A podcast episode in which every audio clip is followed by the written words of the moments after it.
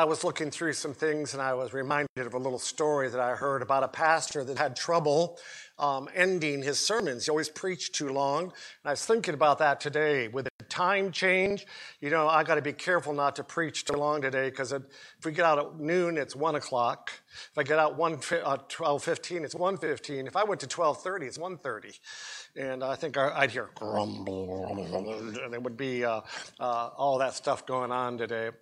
But this little story was reminding me about it. A pastor really had trouble with it. And he'd preach stop, don't go any further. If you're not, but he'd just go right past it, and he still just couldn't get it done.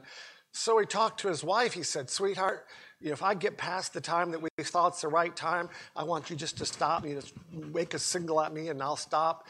Well, he'd get preaching, and when she'd do that, she'd just go for it. It's what she was saying. He just preached longer. That didn't work. So he was at a pastor's fellowship, and he heard that there's a certain kind of breath mint that if you slip that in the corner of your mouth and you just let it be there without sucking on it, it takes exactly 30, 35 minutes to dissolve. And so when it's done, then you're done. So he tried it. Sure, it worked great. And so every Sunday morning, his wife would slip him one, and he'd put it in his pocket, and just before he preached, he'd slide it back there. And that went on great for several weeks. And one day he was bending over, and he popped a button off his shirt and slipped it in his pocket and forgot. And when he went to put the mint in, he slipped the button in. They said he's still preaching. Oh, my goodness. Shall we pray? Heavenly Father, I pray that you give us a good time together today around the Word of God. May our time glorify you, and may you encourage every believer, young and the oldest. Help none of us, Father, to go away empty today. Lord, most of all, we want you to go away praised and worshiped.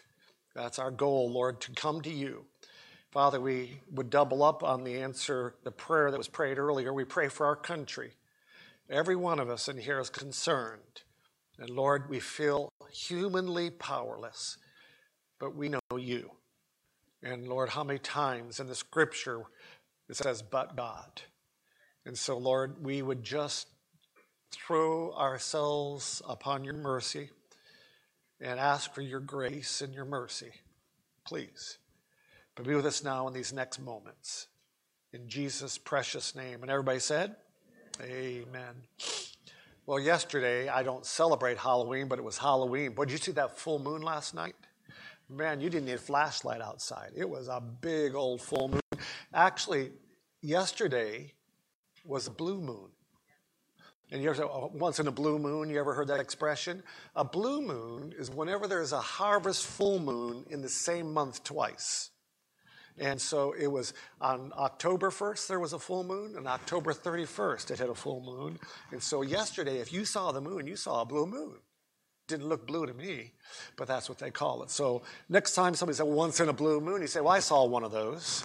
And sort of reminds me of somebody said, I'll get around to it. So I was somewhere, and somebody gave me this little round thing on the side of it. It said TUIT, and they handed it to me, and they said, now you have a round to it. Get busy, please.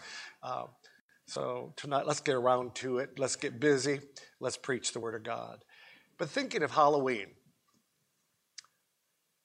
that's sort of, in a sense, a day that Satan he comes out from underneath everything, and we dress up, not me, but we dress up in Halloween and ghosts and witches and all kinds of weird things that people dress up in and deceive. And you go to the door, and what do you say? What do kids are teaching to say? Trick or treat. Would you rather me trick you or paint your house or, toilet paper your house, or you're going to give me a trick? That's extortion. And that's what we're teaching our kids, trick or treat. I mean, what a wonderful Christian thing for us to be doing. But there was a tract. I didn't get it out. I got it out to visitation yesterday. It's called Trick or Treat. And it really just reminded me Satan is a liar. And in 2 Corinthians chapter 11, look at verse 13. For such are apostles, we're in 2 Corinthians 11, 13. For such are apostles, false apostles, deceitful workers, transforming themselves into the apostles of Christ. and no marvel, for Satan himself is transformed into an angel of light. The idea of an angel of light, he appears to be one thing, but he's another thing inside. We would say he puts on a good mask. He has a facade, but he's got an evil purpose. Look at verse 15. Therefore, it is no great thing if his ministers also be transformed as the ministers of righteousness, whose end shall be according to their works. So here they might even be appear to be a church, a preacher, a priest. Oh, there's a man of God, but they're not. Underneath that man of God, or that appearing light, that angel of light, there's lies and deceptions and the wrong way. I think back in World War II when they got ready for the Battle of the Bulge from Germany. The Nazis were pushing to go into France, and they were trying to break the Allies. And the idea of the Battle of the Bulge is we're going to gather all the Nazi forces together, the Axis forces, and we're going to go like a knife right in the middle, and we're going to divide the armies into half, divide and conquer. If we can just break them in half, then we'll eat this part, then we'll eat this part. That was their goal. The night before they did that, they, in the night, went over that area in airplanes quietly, and they parachuted in people that were dressed like peasants. Looked like they were French peasants or whatever. And those people already had pre-planned to go to all the road signs. And instead of it saying this way to Paris, they said this way to Paris. Or instead of this way to any of the cities, go this way. And they turned them all the wrong direction. And one of the things that really almost defeated the Allied forces is when Patton was taking his tanks to go up to fight against them, they were reading the signs. They said, we're supposed to go this way, but the sign says that way. And they got it all confused for a little while till suddenly somebody put it together. There was a lot of lies all over the place. There were signs pointing the wrong way. And you know, Satan's just like that spiritually. One of the things people ask me when they get saved and they start to grow in the Lord, they'll say, I'm reading and this seems to be contradictory to what you're saying or whatever. What's the answer? Well, we know the answer is not Pastor Butts versus anybody. It's what the Word of God says.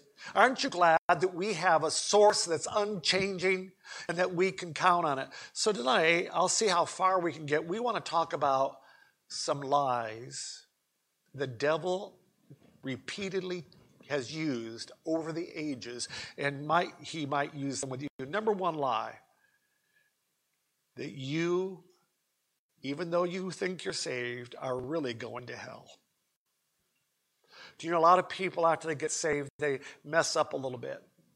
They do a little sin. They don't do all the good that they would do. Their old nature overcomes some of the new nature, and maybe they lie and they deceive and they cross the line.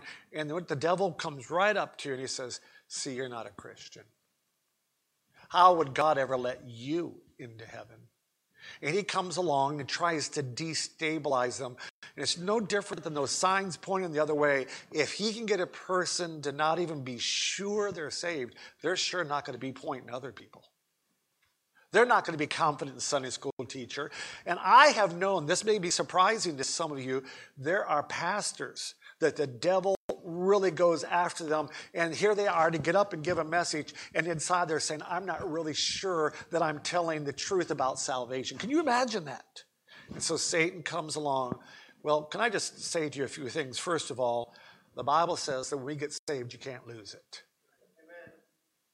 In John chapter 10, would you turn over there with me, please? In John chapter 10, one of our key passages, point out a few things that you could really enjoy. John chapter 10, verse 27. My sheep, John 10, 27, my sheep. That sheep in the Bible are those that are God's children, his saved. Goats are the ones that are being separated for hell.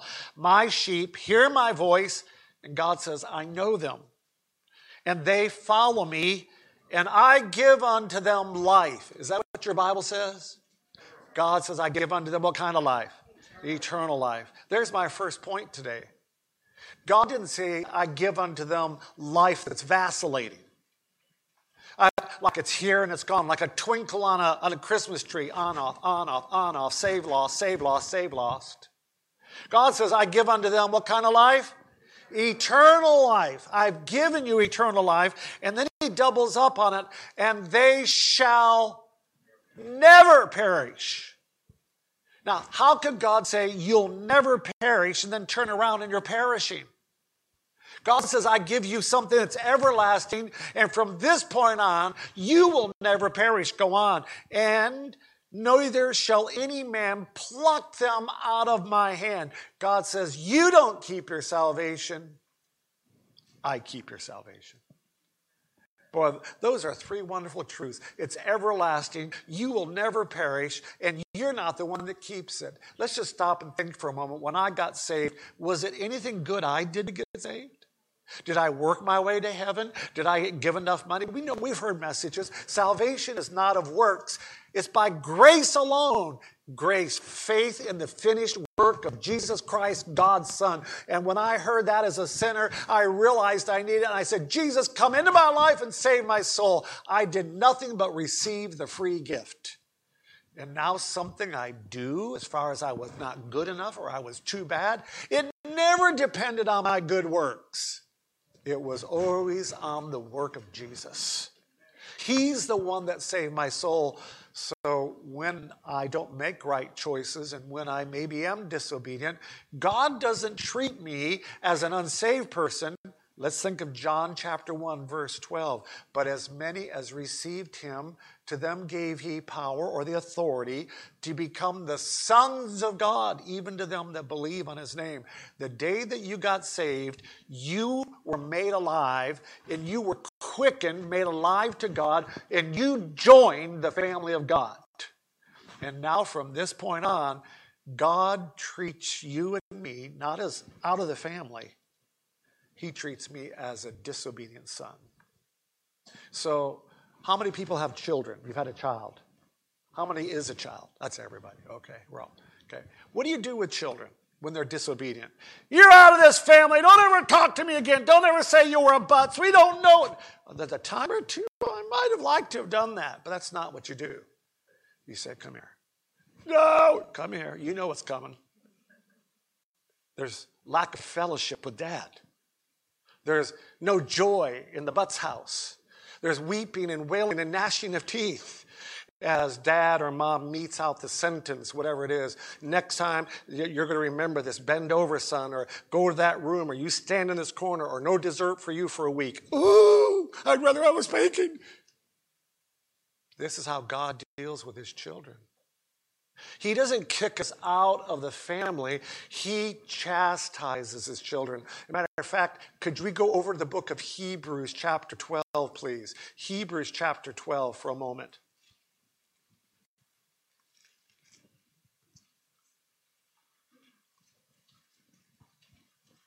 Verse 5, Hebrews 12, 5. And ye have forgotten the exhortation which speaketh unto you as unto children. Whose children? God's children. My son, that's the saved person, despise not the chastening. What's chastening?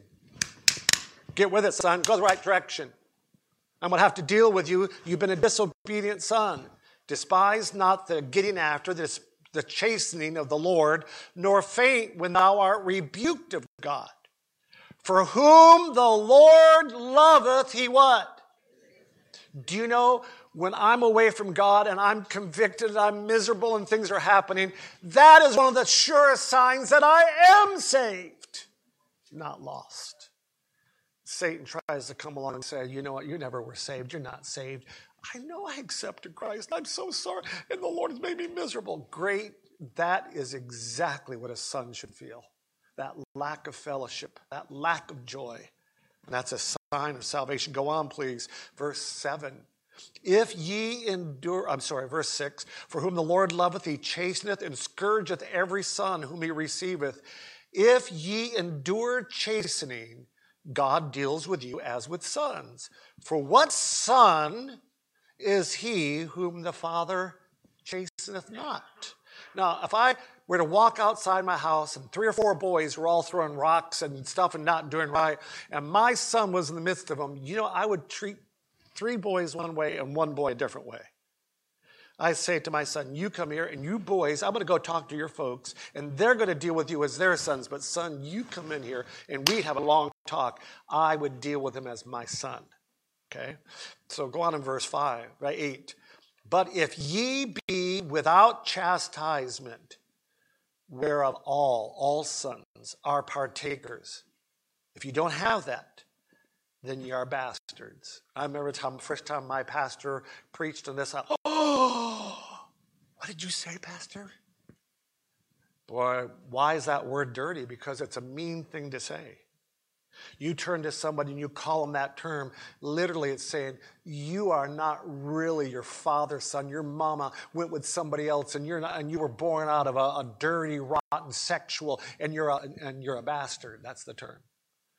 So what is it saying in here? It says, if a person says, I'm a child of God, but they never are chastised, they're never convicted, there's never any of this kind of stuff, they never were actually the child of God.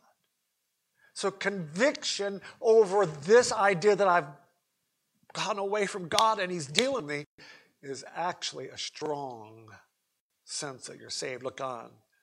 Verse 9. Furthermore, we have had fathers of our flesh who corrected us and we gave them reverence. Shall not we much rather be in subjection to the Father of spirits and live? For they verily for a few days chastened us after their own pleasure, but he, God, chastened us, understood, for our profit, that we might be partakers of his holiness. What is God trying to do? He's trying to move us into a holy walk, a righteous walk, an obedient walk. Now, no chastening for the present seems to be joyous. Yay, I'm going to spank him. I've never felt that way. Yay, no supper for me. Yay, I'm grounded for the rest of my life. Yes, I have finally arrived. No, it's not joyous. But it's grievous.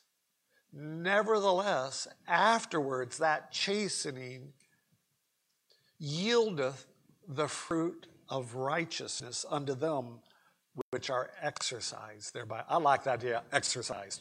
Well, I'm going to exercise you, boy. The Lord is going to deal with us, and he's going to move us into being more like a Christ son, more like a Christian should be. So what's the lie?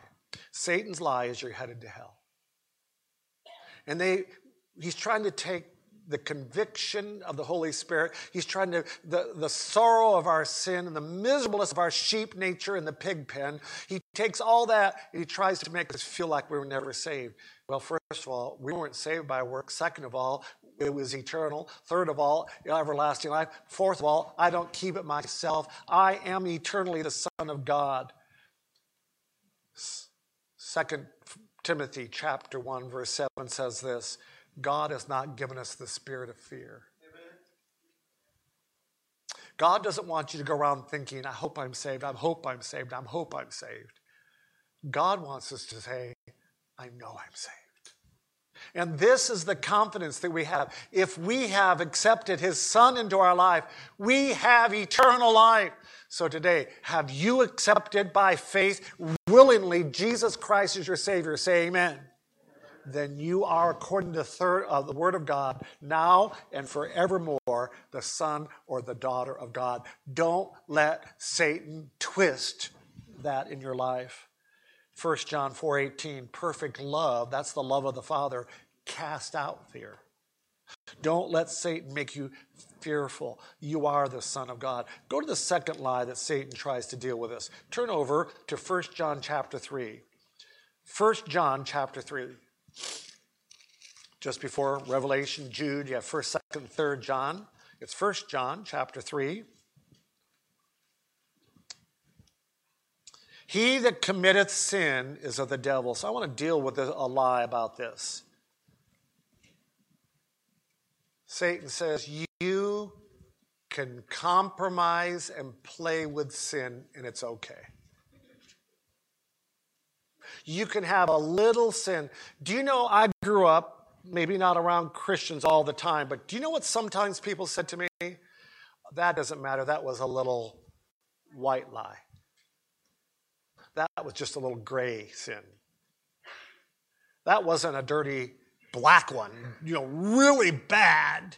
It was just sort of subtle. Yeah, we all lie, but you know, there was the good outweighs the bad in my lie. Listen, the Bible says you can't lie, you can't sin, you can't compromise with sin.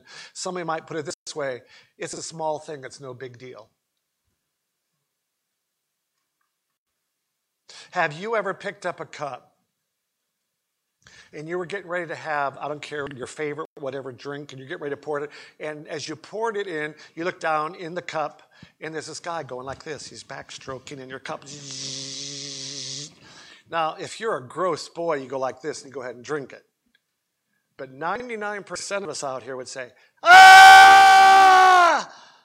Oh! That's it. We're disgusted by it. God is a holy God. There's no such thing as a big sin, a little sin, sort of sin. That's okay. Let me tell you another one. It's just a little sin. It's no big deal. Here's the second part of that lie. Everybody does it. Everybody does it. 1 John 3:8, he that committeth sin is of the devil, for the devil sinneth from the beginning. For this purpose the Son of God was manifested, that he might destroy the works of the devil. Whosoever is born of God doth not commit sin. We could read on. God says if there's sin in our life, it needs to be dealt with. And we don't allow purposely things to be in our life that God has pointed out that it's wrong. Don't play footsie. Don't play compromise. Don't allow sin in life. Satan tries to somehow minimize it like it's no big deal. Everybody else is doing it. I mean, I'm doing pretty good, and I've dealt with all these other things. But now God's pointed out this in your life. And I found this a long time ago. When I first got saved, I realized a bunch of stuff I needed to deal with. I dealt with it. And then after I dealt with that, God began to show me more things. And as I began to see it, I either could obey and deal with it, or I could allow it to stay in my life and be miserable. Have you bitten the apple, as it were, from Satan and believed the lie that your little sin is no big deal? It is a big deal. For him that knoweth to do good and doeth it not, to him it is sin. Listen, there's the sin of committing things, and there's the sin of omitting things. You say, omitting? Well, I'll give you something I deal with every day in my office. Pastor Butts, would you sign this? What is it? It's a sheet where the student did not do their homework, and it's a note home for the parents that they've got one day to get it in. They've already lost 10, 20%. The next day it's going to be a zero. What was happening? They didn't do their homework. They omitted what they were supposed to do, and there's going to be a consequence. Could I say to you as Christians, we're not saved by our good works, and we're not lost because of our bad works. But bad works are always wrong, and good works are always right. And the Bible says that you can't compromise with sin in your life. I wonder if there's somebody here. You just got a little dirty thing. Can I point out a few things? I just drink a little. I only do it when the kids aren't around. I watch that because it says it's for mature audiences only. I thought that's always been labeled wrong. It's not for mature. It's for very immature audiences that have to feed their flesh. Do you watch stuff like that, and you allow it in your life, and it's got this big old XXX all over it, and you watch it anyhow? Listen, that's sin, and it's wrong. When the government gets too much, they don't deserve it, I'm just not going to report this. That's wrong. It's wrong. And we as Christians need to deal with that in our life. I could go on in our life. We think that we can openly know about sin in our life, and we just have done it for a long time, and God hasn't nailed us yet. Read a story about a man somewhere up in the Midwest. They were putting through a great big, you know, 2-lane road each way, 4-lane highway, and it was replacing this little dirt road. And this farmer would always come out in his old little pickup truck, and he just never stopped at that road. He just went right through it, and one day he pulled right out in front of a car. Wham! And boy, they took him to the hospital, and they later on he got this ticket for not yielding at the stop sign. And the policeman said, "Why didn't you stop?" He said, "I never stopped there before. Why should I stop? Because they put a road through." You know, Christians, you may think that you own the road, but you don't. God does. And when God says stop, you need to stop. You need to stop. You need to deal with it in your life. You need to get out 1 John 1:9.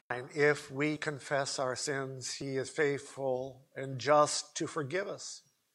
Confess it as it is. God, I know my little habit of lying, that exaggerating, not telling the truth, it's sin. God, I know what I do on my computer when nobody's around. I know it's sin. I confess it. I acknowledge my sin is ever before me, but I'm not trying to compromise with it. You know, that's the big difference between a lot of characters in the Bible. One is dealt with strongly, and the other one doesn't seem to be dealt with as strongly. Why? Because one, when his sin is pointed out, he covers it. The other one, when it's pointed out, he says, "Forgive me, you are right, God. I should have dealt with it long before today. I ask you to forgive me." Where are you with some sins in your life? You've been covering them.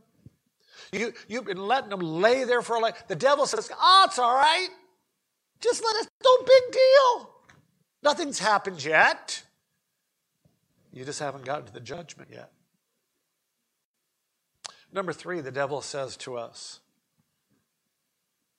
I'm not as bad as they are.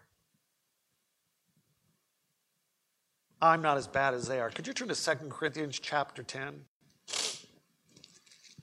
2 Corinthians chapter 10. Look at verse 11. 2 Corinthians 10:11.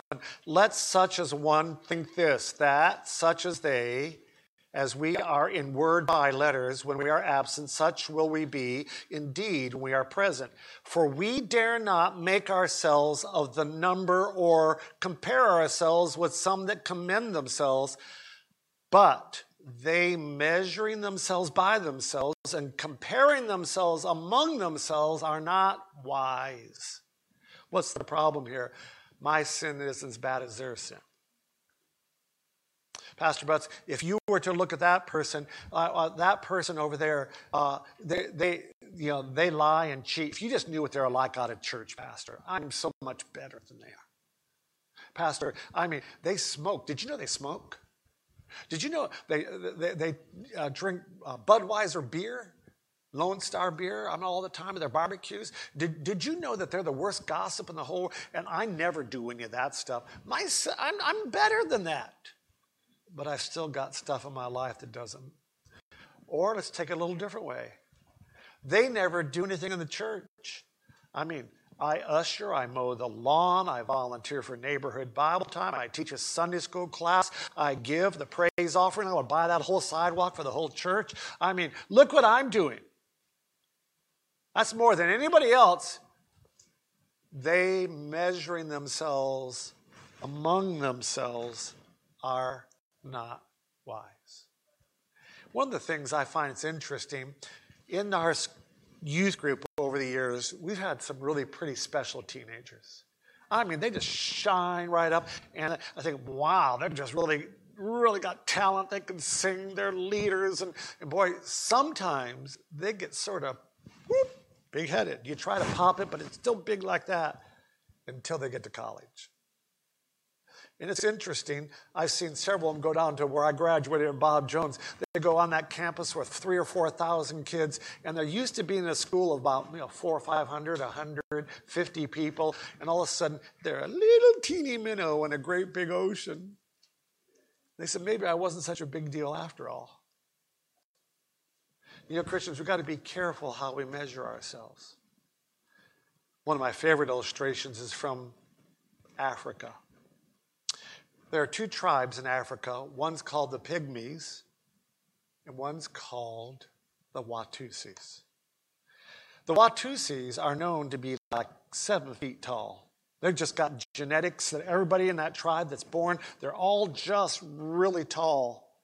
The Pygmies, just 4 feet, 4'2", they're just shortest little thing. You see, I think they're just itsy bitsies. One day there was a Watusis, a Pygmy, that he just, for some reason, he grew to 5'2" instead of 4'2". He walked around. He just thought he was the biggest thing in the whole world. He sort of ran his tribe. He said, I'm taller than anybody else. And one day, somehow, he earned his way to go to town, and he met a Watusi. And he was 2 foot shorter than he was. You know, people, sometimes we compare ourselves among ourselves, and our standard's not so wise. I read my Bible more than they do. I witness more than they do. I give more than they do. I'm more faithful than them. And we need to compare ourselves to God's standard and God's word and God's conviction in our heart. Have you been guilty of just saying, you know what? I'm okay because I'm better than. I find this a lot over the years as Christians. And thereby we get comfortable. We either stop striving or we stop dealing with stuff. I'm better than. And we're comparing. Let me give you a fifth thing. And this goes way back to Genesis chapter 3. Would you go with me, please? Genesis chapter 3, verse 1. It's one of the first lies Satan used. Now, verse 1, Genesis, here's Satan, he's in a serpent form. Now the serpent was more subtle, that means sneaky. He's just sort of under the surface, he lies really well. Now the serpent was more subtle than any beast of the field which the Lord God had made. And here's what he said unto the woman, Yea, hath God said. Let's just stop there. At this moment, it doesn't matter what he's questioning. Here's the lie of Satan. The Bible is really not the Word of God.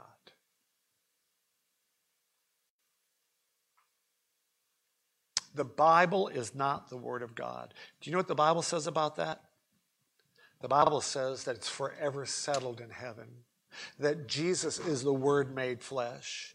The Bible says it's been inspired by God. It's been breathed out. And what we have here are literally the very words of God written down and preserved to us to right now, November 1st, 2020. You have God's word in his hands. Not one little jot, one little tittle, one little period, one cross of a T is going to pass away till God says everything will be fulfilled. Everything. In the New Testament, Paul, as he was preaching that Jesus is the Son of God and that he is the Messiah, he's the Christ that died for us on the cross, and he came to some of these different Corinth, and he came to different places, and it said, assuredly gathering that what he said was the Word of God. In our day and age, the millennial is known to question everything. My day and age is just a little different. I'm sure we question a lot of things. But if so-and-so of enough period of time doing something and enough stature and their life had some aura of stability around it, they said it, that sort of must be true. Now the millennial says, so what? Who's he? He's a human being. I'll decide for myself. And one of the things that has happened, and Satan has sort of slipped in under that radar, underneath that area, is that who said the Bible's inspired? How do we know it's true? Who told you? Which books are true? And he goes on and on and on. He goes, and it, just like this, yea, hath God. Is this really God's word? Yea, hath God said. As soon as a person entertains and receives that, the authority of the commands of God dissipate. If this is the word of God, and God is who he says, one day I will stand before him at the judgment. Is that pretty clear in the Bible? If it's all not so true, then it's what I think versus what you think. And I'll be held to my standard. Your standard may be different than my standard. And this is what the devil would love to propagate. But can I tell you, the Bible has been eternal in all ages. It was there in the year 100. It was the year 1000. It was there in the year 1500. It's the year 2000. And it's the same Bible in the year 2020. And we're going to have to give an answer for it. Even Eve took this, and she wanted to believe the truth, she stretches the truth and she says, well, God didn't exactly. And so she messes with the Word of God. Listen, you can't mess with the Word of God either. There are people that say something like this: I know the Word of God says, but I feel.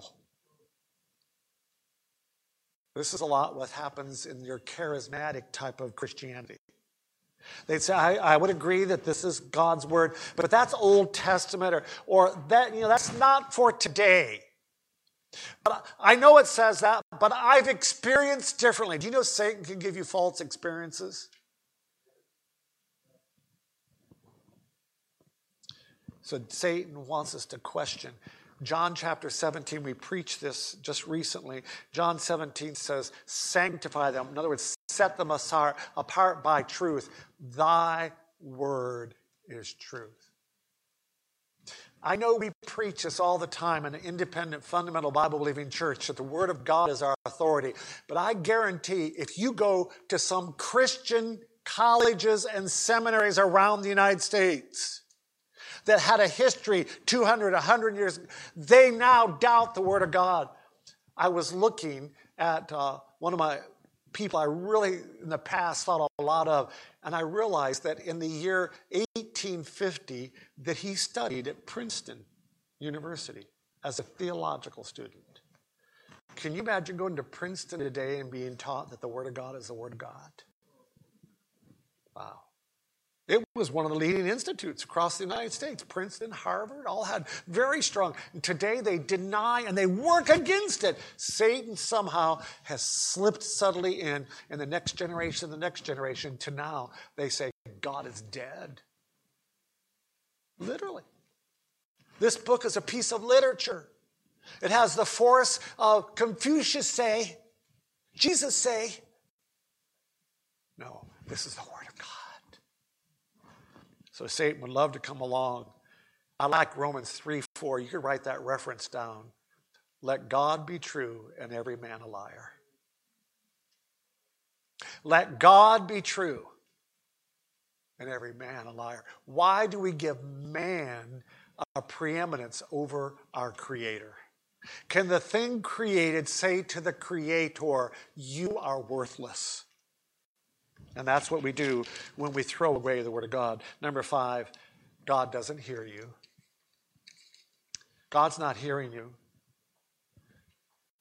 1 John chapter 5, verse 14, it says this, and these things we know, that if Christ be in you, if the Son be in you, that you know that you're saved, and that we know that when He hears us, He will answer us. Do we know this? God hears us. He tells us when we pray that He will hear us. Bible's full of answers to prayer, full of that confidence. He will hear our cry and He will save us. Thou heardest the voice of my supplication, and when I cried unto Thee, You heard. God says that He hears our prayers and He answers, and God's arm is never too short. God has all these attributes, and one of the set that we love so much are the ones that are the omnis. He's omnipresent, aren't you? God is always present. I don't care what predicament you are. God, help me. He's right there. Amen. God, I need wisdom. He's all-knowing. My God is all-present. He's all-knowing. God, this just can't be done, my omnipotent God. There is nothing that is impossible for God. When we cry out to God, we know on the basis that Jesus is sitting at His right hand, and there He is mediating for us. The Holy Spirit is helping me even to pray. And as I talk to God, I know that He hears. And if God hears, He's going to deal with it. Now, sometimes God's answers are yes, sometimes they're no, sometimes the hardest of all, wait. You ever had your parents tell you, wait? I remember my kids were little, I said, you just got to wait. Hold on to your pants for a moment. And my kids would go, that's not what I meant, son. That's what you said. Sometimes that's God's answer to prayer, wait. They that wait upon the Lord shall renew their strength. They shall mount up with wings as eagles. They shall run and not be weary. They shall walk and not faint. Lord, teach me to pray. Trust you. In the book of Philippians, I love it. It talks about instead of being worried, be careful for nothing, but in everything by prayer and supplication with thanksgiving, let your requests be made known unto God, and the peace that passeth understanding shall keep your hearts. Satan wants to say, no, I won't. We have confidence. And Satan, the father of lies, would make you think that God's a liar. That he can't, he won't, he doesn't hear, that somehow God put his hands over his ears. Let me give you one last line. We'll be done for today. I just don't have enough faith to live for God. I just don't have enough faith. Could I remind you of some simple truths? Number one, Luke chapter 17, verse 6 says this: if you have faith as a grain of mustard seed, it shall be done unto you. See, God doesn't want, he doesn't say, if you have faith as a mustard seed bush. I went to Israel many years ago, and a guy who was in charge stopped, and he said, this is a mustard seed bush. I couldn't believe it. It was way out there. That's not what God said. If you have faith like this, you'll this big old plant. What'd he say? If you have faith, and you take a mustard seed, itsy bitsy little thing.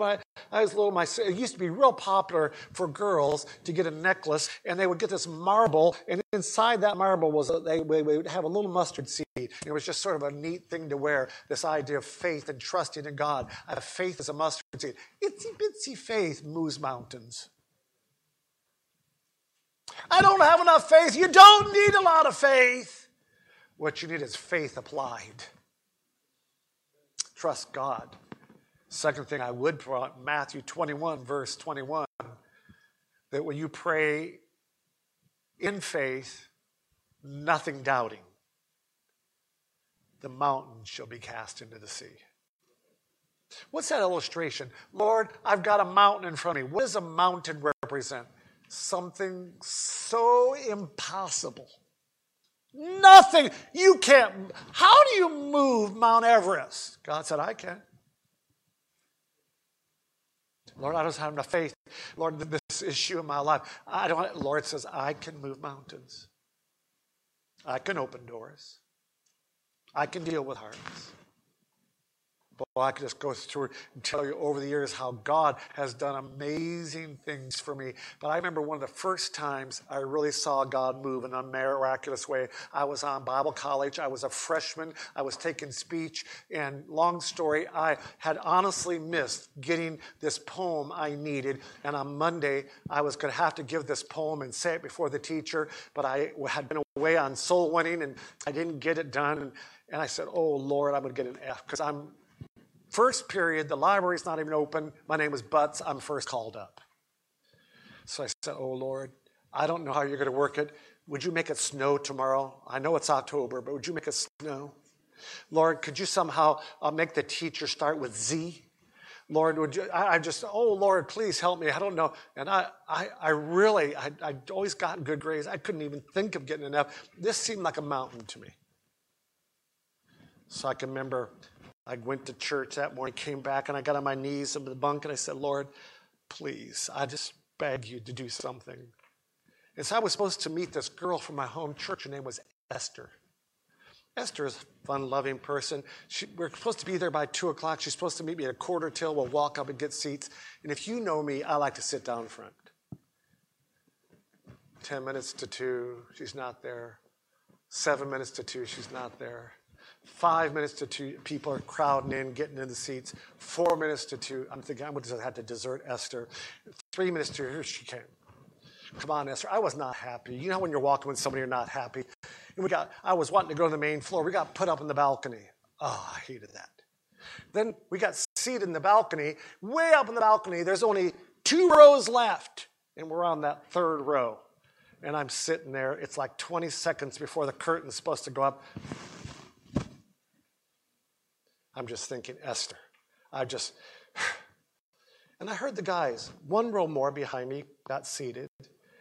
And this guy said, oh, da, da, da. He starts quoting this poem. That's the poem I need.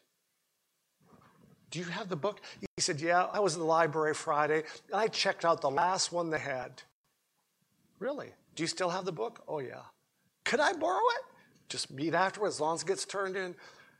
I got it and passed, got a good grade on my speech. And I got thinking about later, 3,500 seats in that auditorium.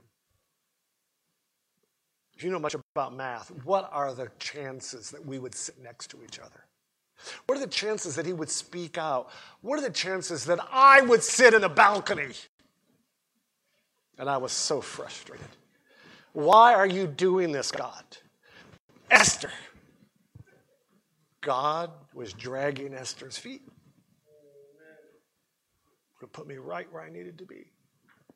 And I never forgot that. I could go on after that many times in my life. There is nothing. That's just a dumb little speech for a freshman. No big deal. It doesn't matter to God. Yes, it did, because it mattered to his son. God can answer your prayer. Mark this verse down and circle in your Bible. Mark chapter 9, verse 23. If thou canst believe, all things are possible to him that believeth. Mark 9:23, if thou canst believe, all things are possible. There's several other verses. There is nothing impossible with God. So the devil comes along and says, you don't have enough faith. You're right, I don't, but all I need is a little mustard seed. And all I need to do is cast it in the ground and let God. I sound like a charismatic, don't I? But it's true. It's true. Maybe you're here this morning. The devil's been lying to you. I haven't even hit your lie. But can I just review the lies real quick? You can't really know you're saved. Look at your life. Well, you didn't save yourself to begin with. God keeps you. Amen? If you're saved, you're saved. If you don't know a time when you've accepted Christ and you're not sure for that reason, listen, you can know Christ today. Number two, if you think you can play around with a little bit of sin, it's like playing with a snake. You're going to get bit. You can't play with sin and get away with it. You can't compromise truth. Number three, quit comparing yourself with other people. Get your eyes on Christ. Looking unto Jesus, the author and the finisher of your faith. The Bible is the Word of God. Do not let Satan ever put a question mark over God's commands. If God says it, it's true. It's forever settled. God can hear you. God cares about everything that you have in your life. He cares about your children. He cares about your health. He cares about your job. He cares about your faith. He cares about your disruptions that are in your life and the problems, the money. God cares about it all. And God cares like a loving father, a big brother. And having enough faith, if you can take it to God and plant it with that little seed of mustard faith, there's nothing. There's nothing. There is absolutely nothing that can't be done. Well, Satan's a liar. Don't believe him. Believe God's word. Let's bow our heads, please. Heavenly Father, I pray today that you would help us to have confidence in you and get our eyes off the human thinking or I feel or the Satan's lies, and let us, Father, come to the truth that you can keep our salvation and you hear our prayers, and that, Lord, if we'll just come to you in simple belief, trusting you, you will deal with it. In Jesus' name.